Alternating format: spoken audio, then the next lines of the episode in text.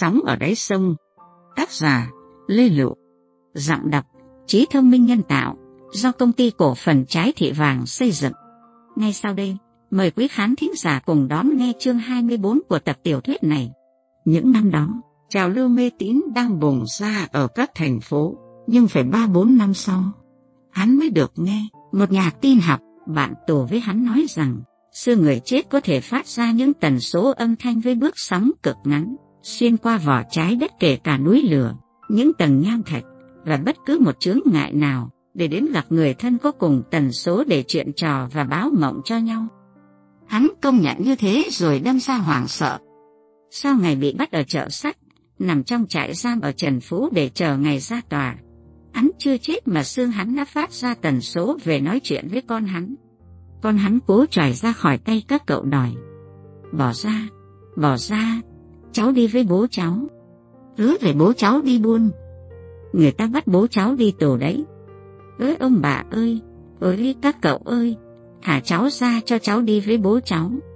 Cháu lại bà lại ông cho cháu đi với bố cháu một tí thôi. Rồi cháu lại về ngay. Ôi giời ơi, không cho cháu đi với bố cháu, cháu cắn lưỡi cháu chết đây ứ phải bố cháu được về đâu. Bố cháu đi tù đấy, người ta bắt bố cháu đi tù đấy. Bố ơi bố đừng đi ăn cắp nữa, con sợ bố đi tù lắm bố ơi. Hắn trông thấy cả. Hắn nghe thấy tiếng kêu của con gái hắn, hắn kêu thét lên. Con, bố đây, bố không đi ăn cắp nữa. Bố đây, bố về với con đây.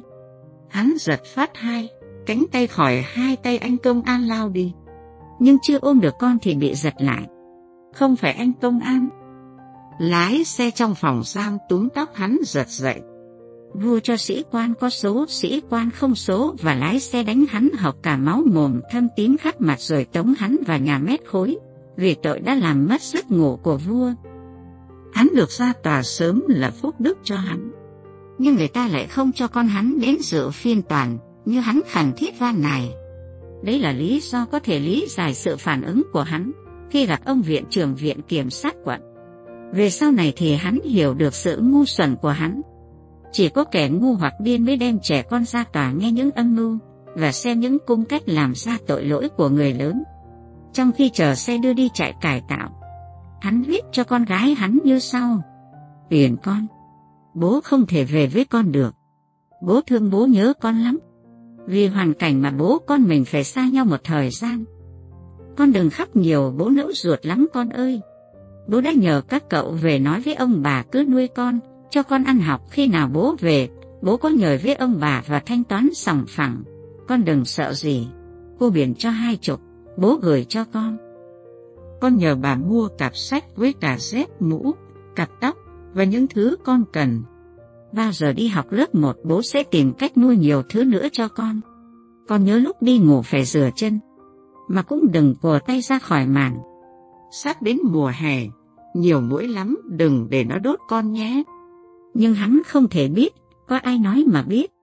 Chỉ sau mấy ngày hắn vào trại giam con hắn không những đi ngủ không rửa chân, mà cũng không nằm trong màn nữa. Chiếc giường và màn đôi của hai bố con hắn được thay bằng tấm phản một người nằm đạp dưới đất sát tường cạnh cửa ra vào. Cũng có chiếc màn một màu đất buộc túm vá 15 chỗ cho con bé đấy. Nhưng con bé chưa đầy 6 tuổi làm sao nó mắc được. Hôm nào ông nhớ thì mắc không thì thôi. Nhớ bố, nó sụt sùi khắp vụng ở đầu ngõ ở cầu ao, chán rồi len lén vào đấy mà nằm. Đôi khi đạp hết cả chân ra ngoài, nói gì đến mắc màn. Ngoài rửa bát quét nhà, nhặt rau ra, nó chưa làm được những việc của người lớn. Nhưng người lớn ăn ở như thế nào nó biết cả. Nó biết bà vợ của ông cậu họ của bố nó rất quý nó. Chẳng vặt chăm sóc nó khi con trai bà còn theo bố nó đi buôn. Đến lúc bố nó bị bắt hàng hóa bán hết, cả cái xe đạp cũng bán để đem đi trả nợ. Số tiền bố nó lấy của người ta, thì lúc ấy nó là thứ của nợ làm khổ bà. Lúc ăn, bà cũng sao hẹn với nó. Con Uyển ăn hai bát no chửa, thực ra mới có hai lưng vơi. Lúc chưa kịp nói gì bà lại mắng. Không có mồm à, ăn no rồi thì bảo là no, rồi đứng lên, còn nhìn nhìn gì nữa. Thế rồi, nó rất hay bị la lối đánh đòn về tội hay bốc bài ăn vụng. Nó không biết theo nòi trộm cắp của bố mày như bà chửi nó, nhưng vì nó đói quá, thấy cơm nguội thế khoai còn thừa, nó phải ăn vụng. Tuy vậy, nó biết phận nó, không bao giờ nó khóc khi bị đòn. Chỉ tối đến, không ai trông thấy mặt nó, tự nhiên nước mắt nó cứ chảy ràng xuống mỗi khi nó ra đầu ngõ như là đợi bố về, như là nhìn được đến chỗ bố nó ở. Những lúc ấy, chỉ thấy cánh đồng mù mịt. Khóc chán rồi thẫn thờ quay vào nhà, lên lén nằm xuống phản. Tám tháng sau và một ngày trời rét ngọt như cắt thịt, ông bà nó đã buộc xong dây gầu ra cát a bắt cá kho Tết thì đánh nhau. Đầu tiên là ông hỏi bà, năm nay gói mấy cái bánh trưng. Bà bảo tiền đâu mà gói lắm. Ông nói gói ra ra một ít, gửi cho bố con Uyển một cái. Bà hát và vang một câu tục lắm. Ông không thể chịu nổi, cắt bà một cái. Bà ôm mặt kêu và cứ thế bà chửi bố con nó. Tại bố con nó nên nhà này mới kiệt quệ mới tan nát. Bà đuổi nó. Cấm cổ mẹ con nợ này đi. Bà không thể chịu được nữa. Ôi trời ơi, nhà bà việc đích gì mà quân lừa đảo trộm cắt kéo nhau về đây hành bà. Nó nhịn cơm cả ngày hôm đó. Đến chiều thì ông nó đưa nó ra ga đón chuyến tàu tối về Hải Phòng. Ông cậu họ xa của bố nó trao trả cho cô ruột của nó cái quân lừa đảo. Lặng lẽ quay mặt đi.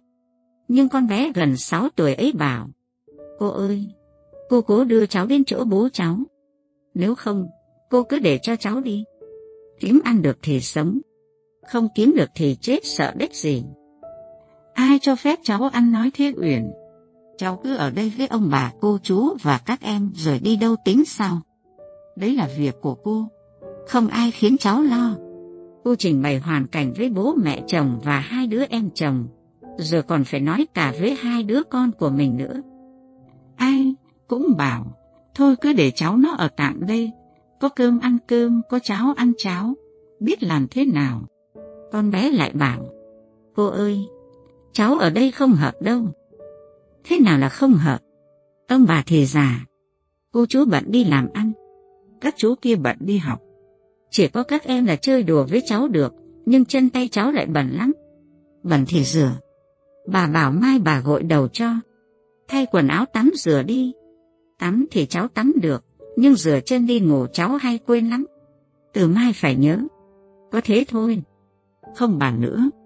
Tự nhiên nó mà khắp van lại cô. Cô ơi, ở đây cháu không quen. Cháu lại cô cho cháu đi. Thế cháu định đi đâu? Đi đâu cũng được cô ơi.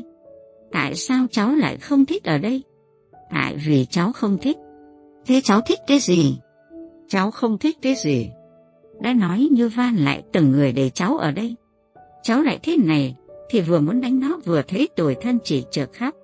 Cô cố nén lại dỗ dành cháu. Thế cháu không thích cái gì? Nói cô nghe đi. Rồi cháu bảo gì cô cũng nghe. Cháu chỉ không thích nhà sạch quá, mà lại chật nữa. Từ bé, nó ở tọa tịch, trong các xó xỉnh nhà cửa không hơn gì cái quán chợ, nhưng nó lại phóng khoáng. Về quê, ông bà lại để ăn ở nhanh nhất, nó chạy nhảy xô bồ, bây giờ thấy sạch sẽ gọn gàng quá nó sợ. Biết làm thế nào được.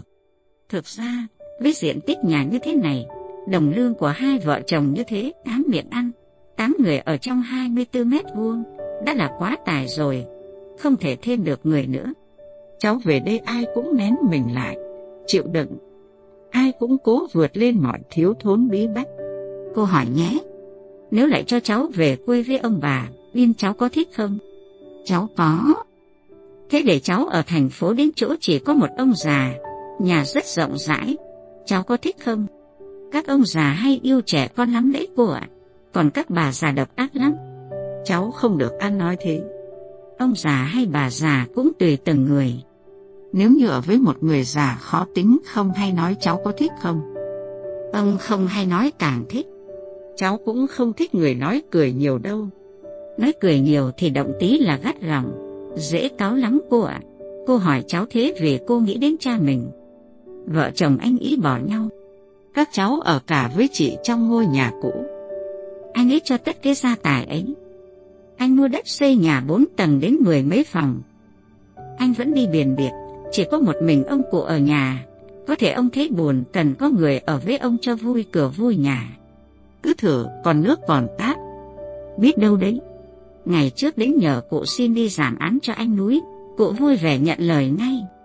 Có nhẽ nhờ cụ mà anh ấy được xử nhẹ như thế. Trong hoàn cảnh này, cháu về với ông thì được cả mọi bề. Nhưng ý định của cô bị tắt ngấm ngay phía ngoài cổng sát thứ nhất.